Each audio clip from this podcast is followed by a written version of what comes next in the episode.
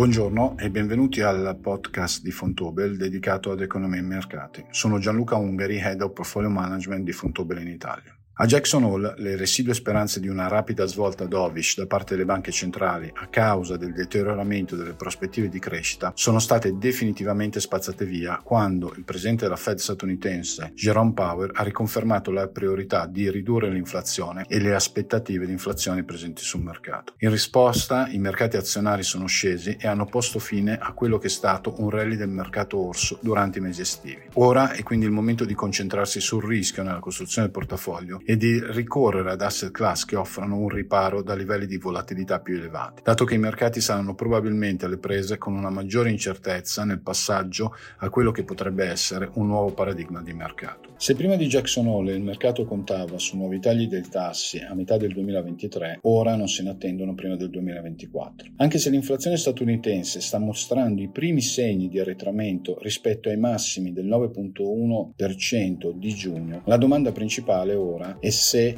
si radicherà in una crescita dei salari e degli affitti più elevata. L'ultima rilevazione dell'inflazione di settembre dell'8.3, nonostante sia in discesa rispetto ai mesi precedenti, dimostra come il processo di decelerazione dell'inflazione sia molto più lento di quello che il mercato si aspettava. Questo è anche il motivo per cui la severità di Powell si rivolge principalmente alle aspettative dei consumatori e dei manager sull'inflazione. Una volta che inizieranno a tenere conto dell'inflazione più elevata nel loro comportamento quotidiano e nelle decisioni aziendali, la lotta contro l'inflazione sarà una causa persa e i numeri dell'inflazione al di sopra dell'obiettivo potrebbero diventare la nuova norma. Pertanto, rimanere fermi sull'inflazione è essenziale per la Fed per mantenere la credibilità e dimostrare la sua capacità capacità di intaccare l'inflazione guidata dal lato dell'offerta, che è già un lavoro abbastanza difficile da fare così com'è. Dal canto suo la BCE ha un compito ancora più complesso, in quanto deve tenere insieme un gruppo piuttosto eterogeneo di paesi, sopportando la maggior parte del peso della guerra tra Russia e Ucraina e gli effetti tossici della sua dipendenza dalle forniture di gas russo. Ciò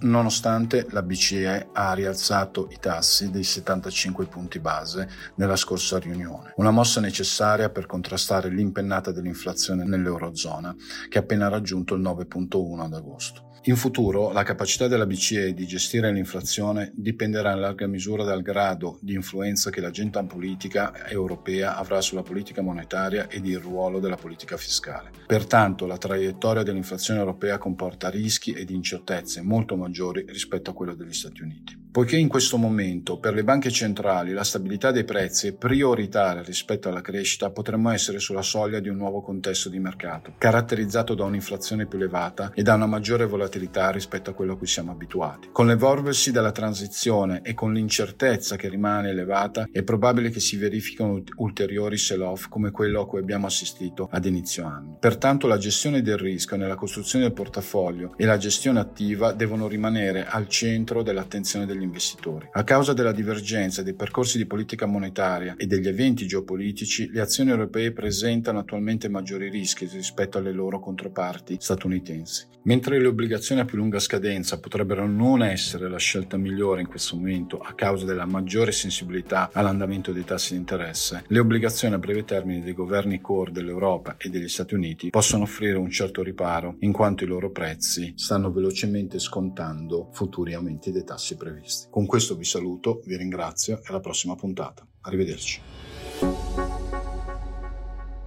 Questa registrazione ha unicamente scopi informativi e nulla di quanto nella stessa è contenuto costituisce né un'offerta al pubblico né una richiesta di acquisto né una raccomandazione per la sottoscrizione o vendita di nessuna specifica quota o per concludere qualsiasi negozio giuridico sotto qualsiasi forma. Ad eccezione di quanto previsto dalla normativa applicabile in materia di diritto d'autore, nessuna delle informazioni ivi contenute può essere riprodotta, adattata, condivisa con terzi, eseguita in pubblico, distribuita o trasmessa in qualsiasi forma e attraverso qualsivoglia modalità o processo di fornitura senza lo specifico consenso rilasciato per iscritto da Fontobel. Fontobel non è responsabile in nessun modo per eventuali perdite o danni da chiunque patiti in seguito all'uso o all'accesso alle informazioni contenute nella presente registrazione o alla mancata fornitura di queste informazioni da parte della stessa. La performance storica non è un indicatore affidabile della performance corrente o futura e le previsioni sono intrinsecamente limitate e non dovrebbero essere in nessun caso considerato un indicatore della performance futura. Quanto contenuto nella registrazione è basato sulle presenti condizioni condizioni di mercato e può differire dalle opinioni di qualsiasi diverso operatore o professionista. Prima dell'adesione, leggere il prospetto pubblicato è disponibile gratuitamente presso i soggetti collocatori o presso i soggetti incaricati dei pagamenti, presso la sede della SICAV o su funds.fontobel.com, insieme al documento contenente le informazioni chiave per gli investitori KID, lo statuto, il rapporto annuale e semestrale e il modulo di sottoscrizione.